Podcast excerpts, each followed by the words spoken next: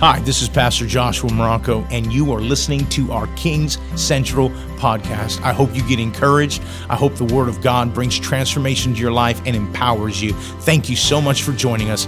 Enjoy the Word. Take your Bibles and turn with me.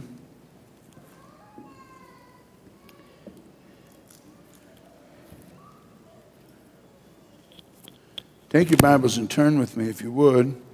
Yeah, please bring those up there. They fall out of my Bible. Boy, you could preach the message yourself. I'd have to do it from memory. Thanks for finding them. Acts chapter 20. Would you turn there, please? and we're going to look at verse verse 7 through 12. On the first day of the week, we came together to break bread, and Paul spoke to the people, and because he intended to leave the next day, kept on talking until midnight. There were many lamps in the upstairs room where we were meeting. Seated in the window was a young man named Eutychus who was sinking into a deep sleep as Paul talked on and on. And when he was sound asleep, he fell to the ground from the third story and was picked up dead. And Paul went down, threw himself on the young man, put his arms around him. Don't be alarmed, he said, he's alive. And then he went upstairs again, broke bread and ate. And having and after talking till daylight, he left. The people took the young man home alive and were greatly comforted. Now let's look down at verse 17. From Miletus, Paul sent to Ephesus as for the elders of the church, and when they arrived, he said to them, You know how I lived the whole time I was with you, from the first day I came into the province of Asia. I served the Lord with great humility and with tears, although I was severely tested by the plots of the Jews. You know that I have not hesitated to preach anything that would be helpful to you, but have taught you publicly from house to house. I have declared to both Jews and Greeks that they must turn to God in repentance and have faith in our Lord Jesus. And now, Compelled by the Spirit, I'm going to Jerusalem, not knowing what will happen to me there. I only know that in every city, the Holy Spirit warns me that prison and hardship are facing me. However, I consider my life worth nothing to me.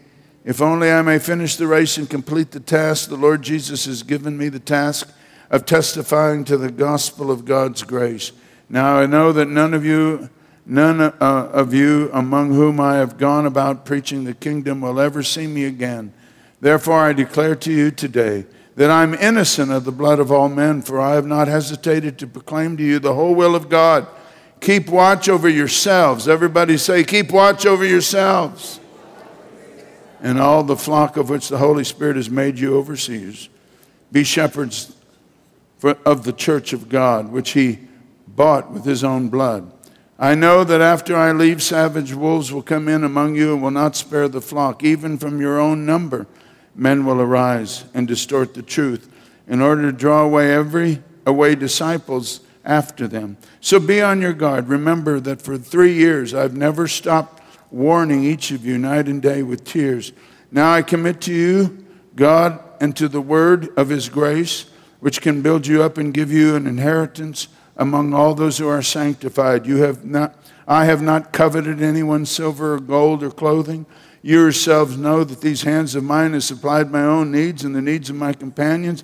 And everything I did, I showed you that by the, this kind of hard work we must help the weak, remembering the words of the Lord Jesus himself said, It's more blessed to give than to receive. Let's pray. Father, I thank you for your word. I thank you for the privilege you have given me today to preach, to share your word with your people.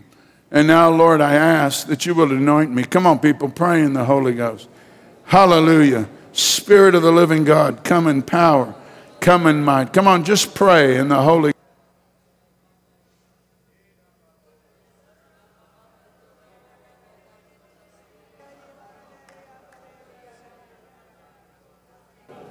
Spirit of God, come in power, come in might. Intervene tonight. You have a word for your people to encourage them, to allow our church to be what you want it to be. And so I ask for an anointing on me and an anointing on your people that when we leave tonight, we will know we've heard from you. And I thank you for what you're going to do, and I praise you for it in Jesus' name. Amen. You may be seated. I want you to see a video. Today we've been emphasizing life groups, and uh, there's some marvelous things God's been doing. Would you listen?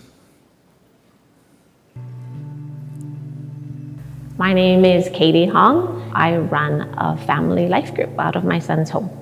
Hi, my name is John Kuge, and this is my wife Jean. And it's been my privilege to uh, facilitate a, a life group for seniors.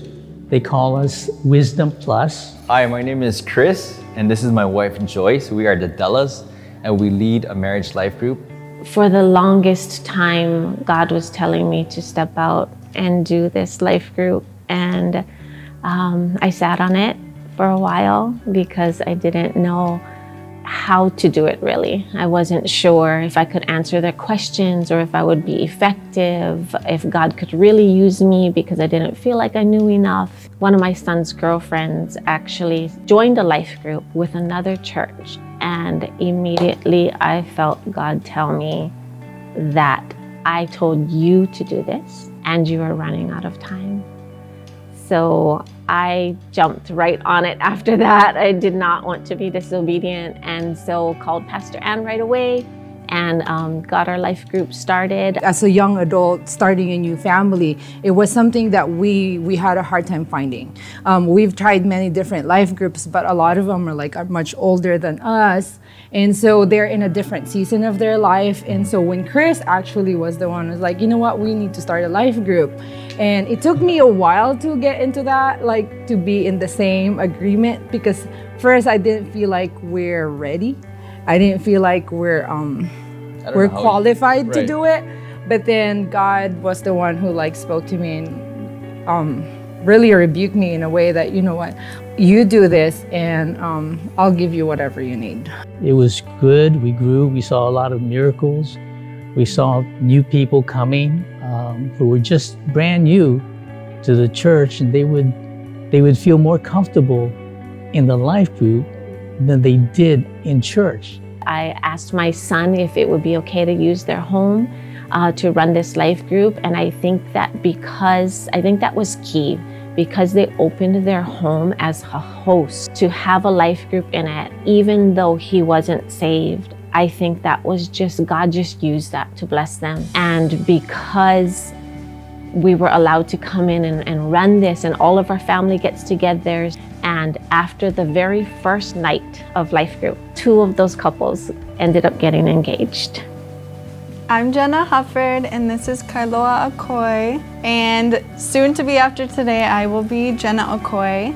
So after the first life group, we kind of I guess we didn't realize the power of marriage for a relationship and just having God as the center of our relationship.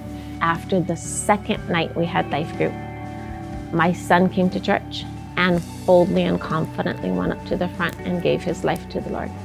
After I came to King's, I think it was on a Sunday night or maybe it was a Wednesday, went up front and I gave myself to the Lord. It's just, it's been a complete turnaround it's been a blessing since then because we have met so many different couples. Um, oh yeah. Uh, we've had couples who just moved from the mainland that um, found a community. We our kids were all at the same age, yes. so we were able to do not just to do the life group that what we were doing once a week where we share testimonies. Um, we've had so many prayer requests get answered, but at the same time, outside of that, we we were doing life together. A lot of the life group members that we started with are also now leading their own life groups. And so it's amazing just seeing that and like um, how our obedience didn't really have anything to do with us. Um, it's like how God wanted to use us. I know that if they hadn't opened up their home to that, that this wouldn't have come at this time in their life when they really needed it. Well, the life group was what really pushed me to um, want to be saved and to give my life to the Lord. I have a completely different outlook on life. There's, I mean, I don't, I don't, I can't really explain it, to be honest. when somebody asks for prayer in our life group, we keep that prayer constant until that prayer is, is answered. You know, we pray individually at home. They go on our prayer list. When we first came here, we used to be standoffish because we were so involved before in another church. But when we came here, we didn't want to get involved too soon. But having been involved these past years, these past, what, four years, five years, I kind of regret not getting involved sooner. But that's because of you, Pastor Ann. oh, give them all a big hand. Wasn't that great? Wow. This morning I preached on the subject, the we factor. I shared the first time the word we is used in the, in the book of Acts, and it's used by Luke in Acts 16:10. And we shared about the victory that God did in the city of Philippi. In fact, a new church was birthed there through Paul and Silas's ministry and through Luke.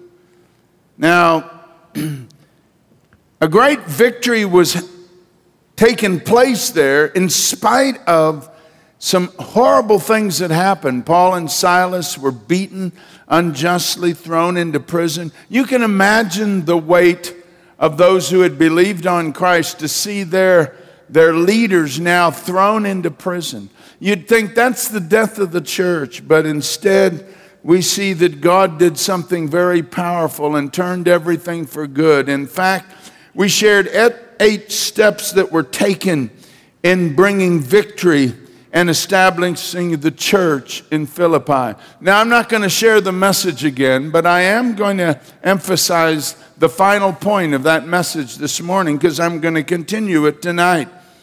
And the eighth step, which to me was the most important, is what I call the we factor. You see, Luke was with Paul and Silas and Timothy, and he was an eyewitness of everything that happened. And you'll notice that these members that made up the we factor, that were supporting Paul, Silas, Timothy, and Luke, you'll notice very clearly they were loyal, they were faithful, and they were fruitful. In fact, when you read about them in Scripture, you will notice the power of the we the people that are connected, committed to a given ministry. And we noticed after chapter 16 that the we ends, it becomes non existent for the next four chapters. It doesn't start again till chapter 20. You say, well, where in the world did Luke go? I'll tell you where he went. He stayed in Philippi to pastor that church. So he wasn't traveling with Paul. And um, you'll notice that this is the case because the we starts when Paul goes back to Philippi and Luke, and Luke begins to travel with him again. And we pick up that story even here in chapter 20. You'll notice that the first time the we again is used is there in verse 6 but we sailed from Philippi after the feast of unleavened bread. Sounds interesting. Luke was in Philippi. You say, well, how long was he there for?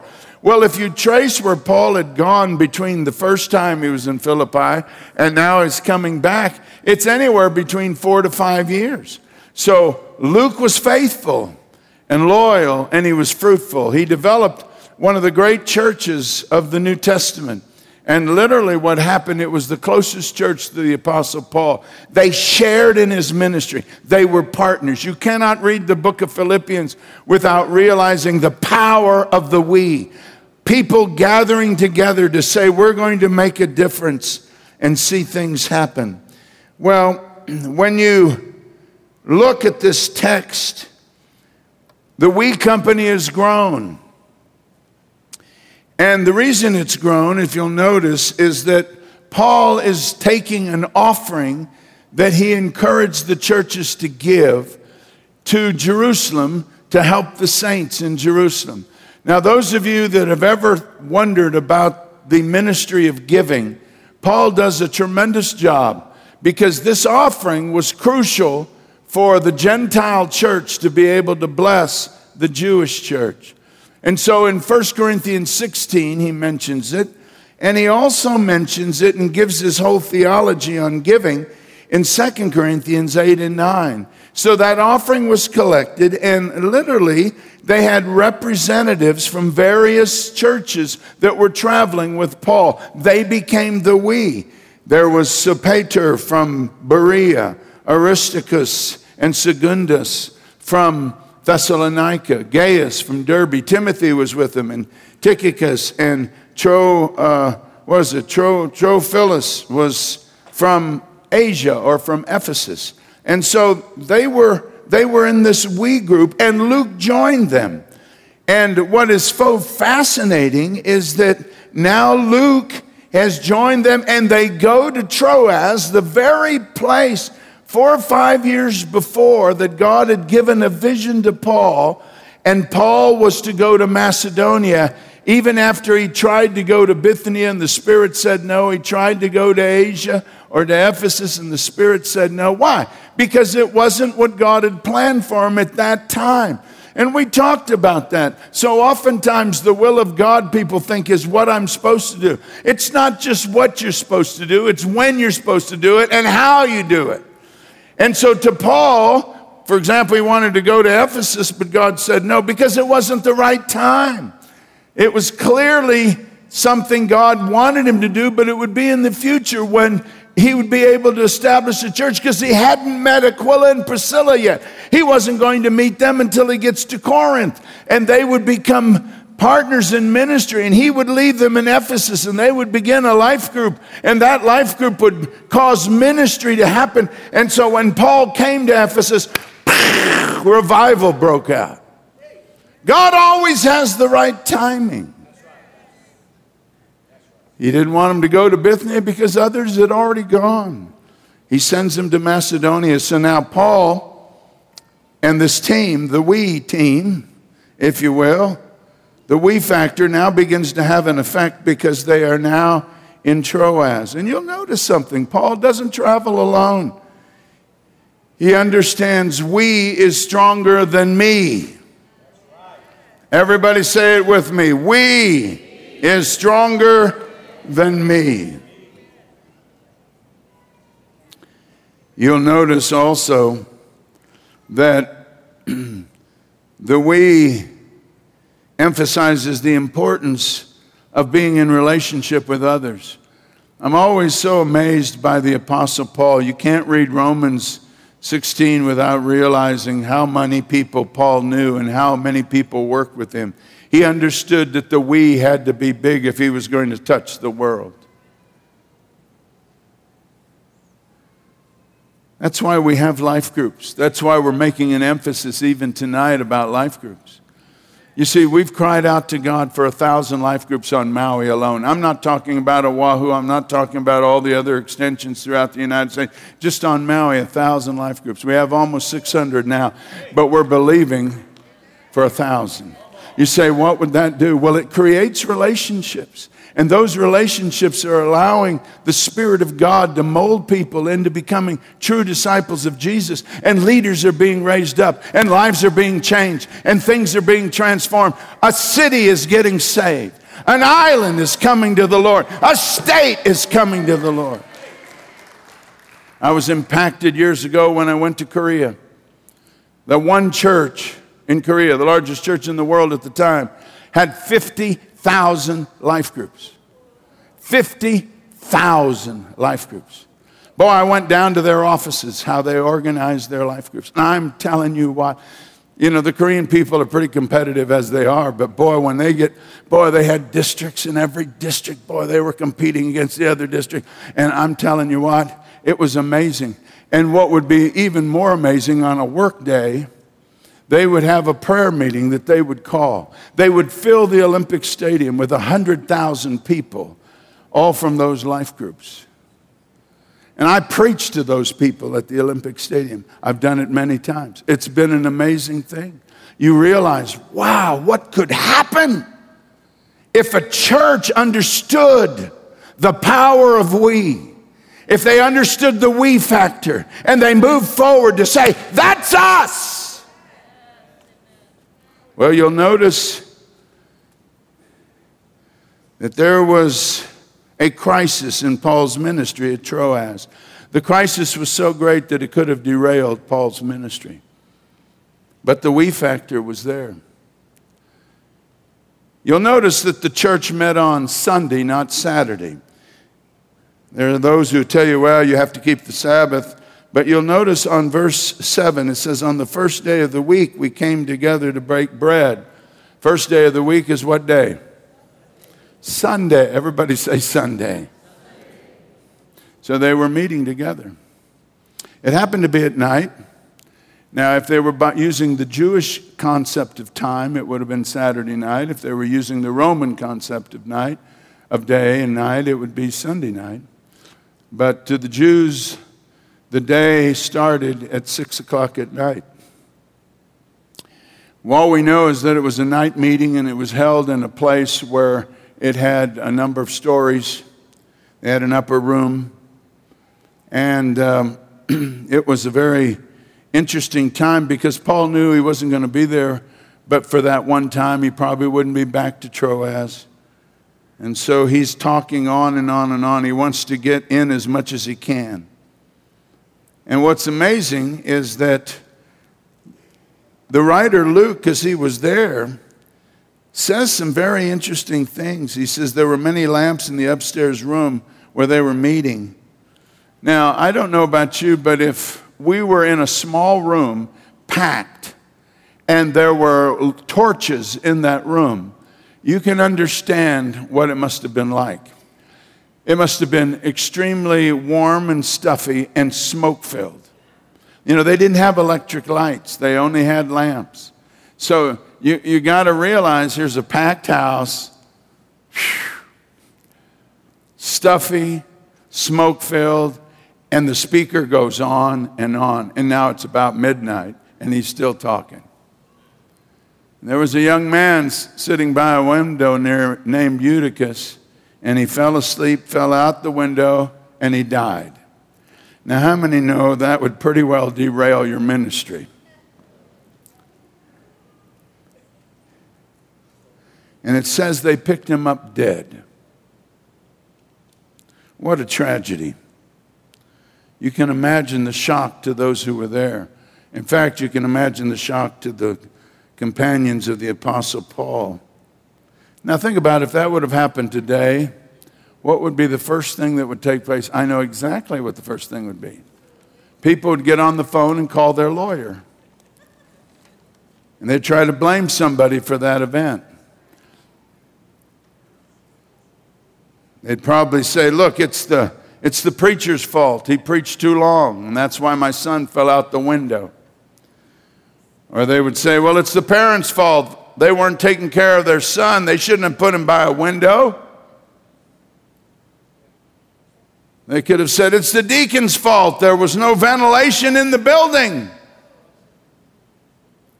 Some would say, nah, it's just plain Eutychus's fault. That's what he gets for sleeping when the preacher's preaching. Anytime a crisis happens, have you ever noticed we all try to blame? Years ago, the Lord spoke to me from this passage, and here's what He said He said, Stop blaming and raise the dead. Now, I've preached that message all over the world. Stop blaming and raise the dead. Turn to your neighbor and say, Stop blaming and raise the dead. You could spend your entire life blaming this person, that person, this situation for the problem you're facing. But did Paul do that? No, he didn't. What he did, which was amazing to me, he left that room, ran down, and he literally, instead of leaving a dead boy on the doorstep of the church, he raised the dead. Now you say, well, what in the world did he do to do that?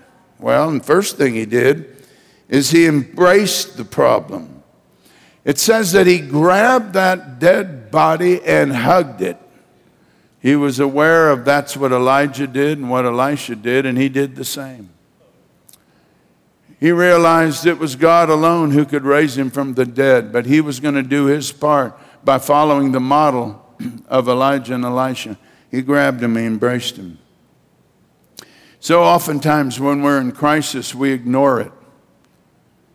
We say, well, it'll go away. This wasn't going away. Sometimes we, we simply think it's impossible, so I'm not going to do anything. Or sometimes, we, especially in relationships, we just say, well, forget it. I'm not going to even try to fix the problem. And so, what should have been healed and raised from the dead lingers for on and on and on. In fact, in some families, it never ends, it goes into the next generation. The problems of a previous generation because they were afraid to face the problem and deal with it. Paul embraced the problem.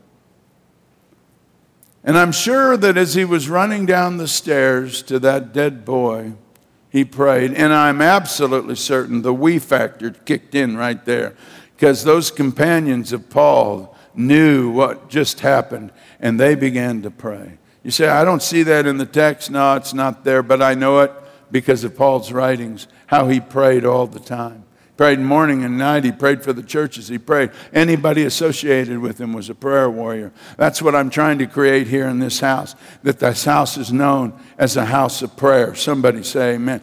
And they began to pray. That's the we factor. That's why just before I got up to preach, I told you where I was going to be and what I need to have you do, because I know what it's like to go to a church. And there's hundreds of people there I've never seen before in my life and I'm tired from traveling. You know, you sleep in a different bed every night. You, you know, you, it's, it's, it's, it's the pits. And you get up and you have to have a word from God, and you have to have an anointing. And I'm going to tell you what going to the church, I can't feel a thing. But the moment I get up to preach, and I go, somebody's been praying on Maui.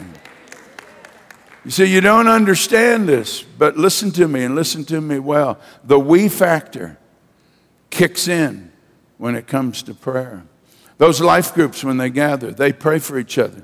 Just as Brother Coogie said, they have a list of all the prayer needs, and they don't stop praying till God meets those needs. All of us need to have that opportunity. Oh, but we're too busy. We're too busy. We're watching television day and night. Wow, you're really busy. When you could be growing in the things of God, you could have, be in relationships, and you could have the power of the we factor affecting your life and the life of others. So I'm sure they began to pray, and then you'll notice that Paul comes down and he makes a faith filled declaration. He says he's alive. When I first read this years ago, I thought, wow, what a statement. He's alive. Well, did he break his back? Does he have a headache? Does, is there a knot on his head? Is his arm broken? Nothing said. He's alive. I think what Paul figured is if he was dead and he's now alive, God's going to take care of the rest. Somebody say amen. And sometimes we just need to have that faith filled declaration God's going to do great things. Hallelujah. And finally, he continued to minister. Now, you'd thought, Listen, uh, I think we ought to stop this service. That's, that was enough excitement for one night. Nah, Paul says, I ain't coming back here. I better give him everything I got. He gets up there and he preaches till it's daylight. You know, there are some people that get derailed in their ministry because either they make a mistake, do something stupid, or things don't work out the way they thought. They have some crisis and they just figure, forget it. God must not be in this. Can you imagine if Paul had thought that way? A lot of the New Testament wouldn't have been written because he had one crisis after the other. He always had victory, but you'll never have victory unless you have a battle. Somebody say amen. And he had a lot of battles, but he had a victory that night. But fourthly, you'll notice that Paul also displays a victorious attitude. When you read on a little further, you begin to get a grasp of the kind of attitude Paul had. When you look at verse 21, for example, it's, it's an amazing verse. He says, Look, he says, I have, I have declared to both Jews and Greeks that they must turn to God in repentance and have faith in our Lord Jesus Christ. Everybody listen to me. That was his goal in life is to preach to everybody their need to repent and to have faith. I get a little upset with this uh, hyper grace message where it's just, well, we're cool, everything's fine. No, no, no, no, it's not fine. Paul understood two things. Number one, you don't get saved without repentance and without faith in Christ. You have to repent of your sin. You have to say, God, I'm sorry. Forgive me. If you don't realize you're lost, you'll never be found.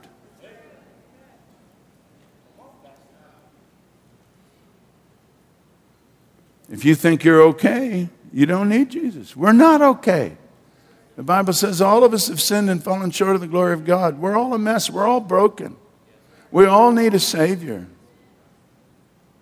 And that was Paul's message. He was committed to seeing people saved. Everybody said he wanted to see people. Secondly, the Holy Spirit compelled him. Now, uh, this is, one, to me, one of the most unusual verses of Scripture about the Apostle Paul. Look at verse 22. And now, compelled by the Spirit, I'm going to Jerusalem. Now, listen, here's what he's saying now. He said, The Holy Spirit is telling me I've got to go to Jerusalem. All right, great. I know, Paul, that's the way you're directed. The Holy Spirit leads you. He didn't want you to go to Bithynia. You didn't go. He didn't want you to go to Asia. You didn't go. He wanted you to go to Macedonia. You went. So now he's telling you to go to Jerusalem. We got it. We got it. We got it, Paul. Great. Go. Good on you, as the Australians say. But then he says these words. He says, not knowing what will happen to me there, I only know that in every city the Holy Spirit warns me that prison and hardships are facing me. Now, let's stop right there. Every place he goes, there's a prophetic word saying, uh, Paul, you're going to go to Jerusalem, you're going to get arrested, you're going to throw in prison, you're going to get beaten up, you're going to get clobbered. Uh, now, uh, I'm just being transparent. If the Holy Spirit was speaking that to me, I'd go, I ain't going to Jerusalem. uh, I mean, let, us get real here. Yet he has, it's almost like an oxymoron here. The Holy Spirit's compelling him to go. He knows he's going, and then the Holy Spirit's telling him what's going to happen when he gets there. Now, let me ask you a question. How would you handle that? You see, Paul could handle that. Why? because he understood something about life and death. Look at what he says. He said, He died. I am crucified with Christ, Paul said. Nevertheless, I live, yet not I, but Christ liveth in me. He died when he gave his heart to Christ. The old man died, a new man arose, Christ in him, the hope of glory. And so his whole world was to fulfill the goal that Christ had given him to finish the race and to complete the task the Lord Jesus has given to be witnesses of the good news of God's grace. You see, so for Paul, the issue wasn't whether I'm going to have a problem or not. The issue is, am I going to fulfill the will and purpose of God? Every one of us needs to have that kind of attitude. Otherwise, we will be derailed in our life. We will choose comfort over obedience. We will choose pleasure over sacrifice. We will choose sin over holiness because sin is easy. But if the desire of your heart is, Lord, please let me accomplish your will. Then here's what happens everything revolves around that. When I was a college kid, the Lord gave me one verse, I've shared it a thousand times. Seek ye first the kingdom of God and his righteousness, and all these things will be added unto you. And I, I, I committed myself to that one truth I'm going to do the will of God, and he'll bless me. That's how I came to Maui in the natural, this wasn't the place I would come to. But in the supernatural, it was the place God chose for me. And I came, and I'm so glad I obeyed because He has given me everything I've ever desired because I made Him my number one choice. So Paul knew that no matter what came his way, he was going to have victory. So he went to Jerusalem. And you'll notice that uh, he gathered together the elders of Ephesus because he knew he wouldn't be back there. And he says something to them of tremendous importance. It's found in verse 26. This, this is a picture of his attitude. He says, Therefore, I declare to you today that I'm innocent of the blood of all men. Now you say, What in the world is he talking about? I'm innocent of the blood of all men. Well, if you have your Bibles, turn with me to Ezekiel chapter 33. It's found twice in the book of Ezekiel, but let me just read the one that's found in chapter 33. It's verse 1 and following. The word of the Lord came to me, Son of man, speak to your countrymen and say to them, When I bring the sword against a land, and the people of the land choose one of their men to make them their watchman, and he sees the sword coming against the land and blows the trumpet to warn the people, then if anyone hears the trumpet but does not take warning, and the sword comes and takes his life, his blood will be on their own head. Since he heard the sound of the trumpet but did not take warning, his blood will be on his own head. If he had taken warning, he would have saved himself. But if a watchman sees the sword coming and does not blow the trumpet to warn the people, and the sword comes and takes the life of one of them, the man will be taken away because of his sin. But I will hold the watchman accountable for his blood.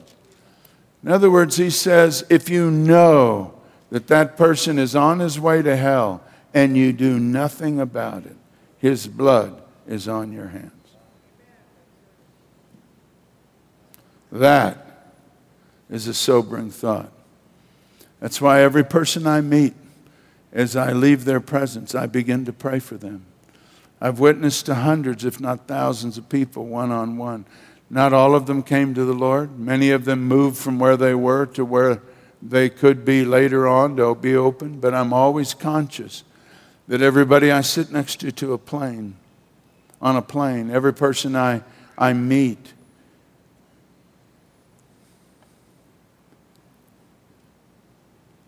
their destiny is either heaven or hell, depending on what I do and what they do. So, my job is to be innocent of the blood of all men, as Paul was. That's why he was so passionate about wanting to share his faith. That's why when he gets stoned to death, he goes to the next city to do the same thing that got him stoned in the last city. That's why you can't stop a man like that because he had a vision. He realized, I've got to stand before the Lord. I don't want blood on my hands. I'm going to do everything I can.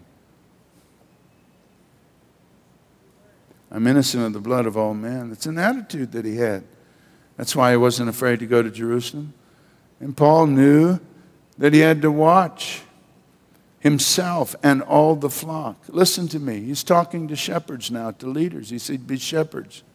He said, The church is precious. Jesus died, shed his blood for people. They're all precious to God. He says, But watch yourself and the flock. That's a twofold thing.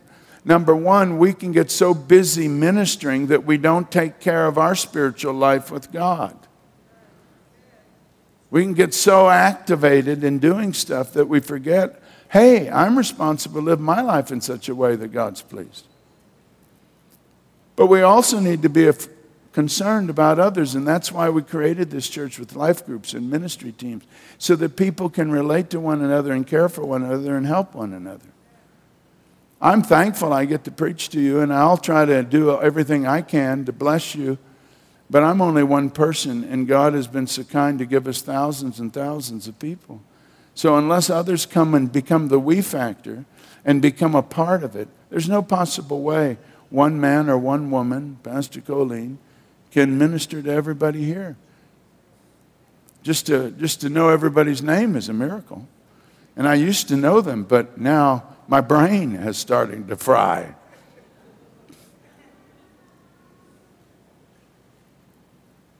But there are people that want to love you and care for you and serve and be to you what you need. And Paul goes on to say, look, you got to guard yourself because there's a real enemy who wants to destroy the church. Probably more than anything else, we've become aware of that by this whole COVID thing. because it's very fascinating to me. Like in Las Vegas, they'd leave the gambling casinos open, but they shut down the churches. Now, is that crazy or what? They'd leave Costco open, they'd leave Target open, but they'd say to the church, You can't meet. Now, how does that work? Is physical food more important than spiritual food? You say, Well, hey, if you don't get physical food, you die. Well, if you don't get spiritual food, you'll die too. And your death will be eternal. That's why our Constitution was written as it was written with the First Amendment, with the protection of the church, the liberty that comes by a church, the religious liberty. That's why, because it was seen as that important. But our current government, our current leaders have forgotten that. At least some of them have. Many of them haven't, but some did. And so, if you ever had the thought, of how in the world could the church be shut down. You just have had an example of it in this last year and a half. Churches across America shut down. Did you know many churches have never opened up again? Never opened up again. They're gone. The people are gone. There's no longer a church there. It's a great opportunity for us because we're buying churches everywhere. Praise Jesus. But you grieve over the fact that the church of Jesus Christ has been decimated. There is a real enemy, friend, that doesn't like what we're doing here on Maui. But what I'm so thrilled about, there's a God who loves what we're doing on Maui and intervenes on our behalf time and time and time again. And He's created a we factor in this house of people that are faithful and loyal and fruitful. He's created a people that say, Hey, let me at Him. I want to minister to people. I want to help. I want to be a blessing. I want to do my part to build the kingdom of God. Finally, Paul gives us the attitude that all of us should have, and that's to live to give. He declares that I shared a little bit about it in our offering message tonight, but he lives to give. Everything he did was to live to give. There are people like that in this church. They live to give. They live to give.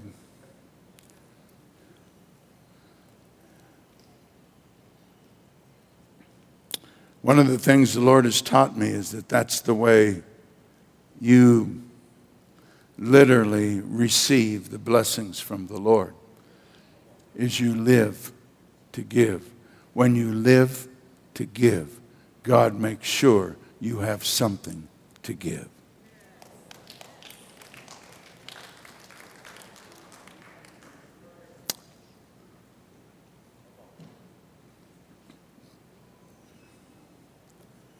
Some of the largest givers in this church had nothing when they came into this church. Nothing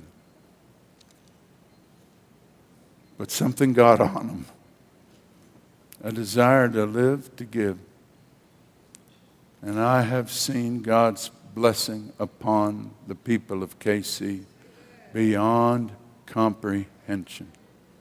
I have to pinch myself and go, Whoa, this is real. God's people are experiencing the wonder of a victorious attitude. Well, that brings me to the end of this message. Don't shout me down. Don't say, Hallelujah, he's finally finishing. Oh, you mean we're not going to preach all night like Paul did? Aren't you glad we're on the ground floor, nobody falling out the windows? Can I encourage you to be a part of the we factor of this house? For us to grow, we must release the we factor in crisis or in good times, if you're a part of the we factor, there's going to be people that will help you. We need each other. Stop blaming. Raise the dead. Have a victorious attitude. Let your goal be one of seeing people saved, of being led by the Spirit, dying to self and alive in Christ, and finish your race and fulfill the will and purpose of God. Don't stand before the Lord with blood on your hands. Do your part to see as many people come to Jesus. Watch yourself and others. You got an enemy. But if you'll be a giver, not only will God bless you, but your giving of your time, talent, and treasure will be used to allow the we factor, us together. Us together, the we is much stronger than the me. And we will see victory after victory after victory as a church. Stand to your feet. Come on, would you do it? Hallelujah. Oh, I'm glad you came to church tonight. hey, Shrita, I really like you. You know, Shrita is from Malaysia. But you've been on Maui now how long? Huh? Five years. Great man. He, he leads the Haggai Institute here in, in Haggai, in uh, Kihei. We got a lot of people like that who are part of the we. God sends us people like He did Shrita. I enjoyed the Filipino choir tonight. I really did. You know, I, I, tell my Filipino congregation, boy, you know, they're all over the world. Did you know they are in Muslim nations? And these Muslims, because they're so helpful, you know, they, they, they provide places. They, they're doctors, lawyers, they're everything. They're, they help even within the households and everywhere. They allow them to have church in Muslim nations when nobody else can have church. I keep telling them they're secret agents, you know, they're just everywhere.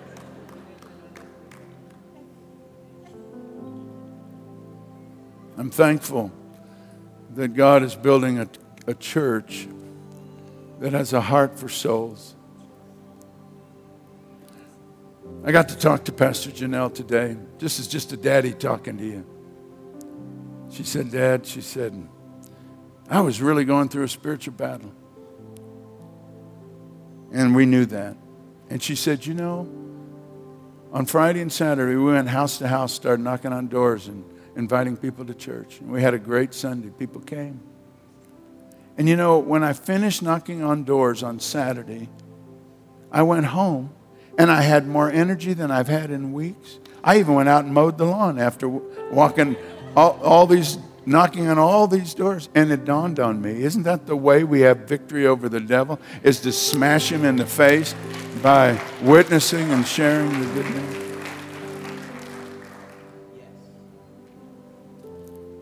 We got people like that in this church.